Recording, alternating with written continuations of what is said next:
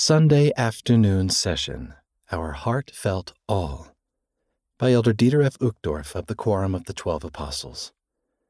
Our offering may be large or it may be small, but either way, it must be our heartfelt all. Elder Dieter F. Uchtdorf, April 2022, General Conference.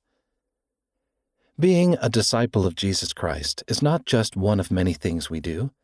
The Savior is the motivating power behind all that we do. And what about the many tasks and responsibilities that make our lives so busy? Your heavenly Father knoweth that ye have need of all these things. But seek ye first the kingdom of God and his righteousness, and all these things shall be added unto you. But that doesn't mean it's easy. It requires both sacrifice and consecration. It requires letting some things go and letting other things grow. To sacrifice means to give something up in favor of something more valuable. Consecration is different from sacrifice in at least one important way. When we consecrate something, we don't leave it to be consumed upon the altar. Rather, we put it to use in the Lord's service. We dedicate it to Him and His holy purposes. When we look at our lives and see a hundred things to do, we feel overwhelmed.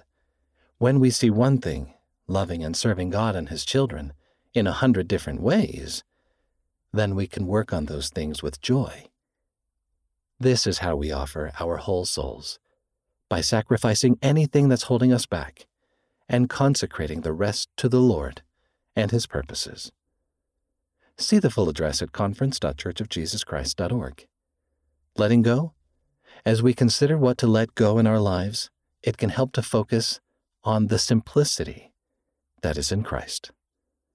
2 Corinthians chapter 11 verse 3. Read by Wes Nelson.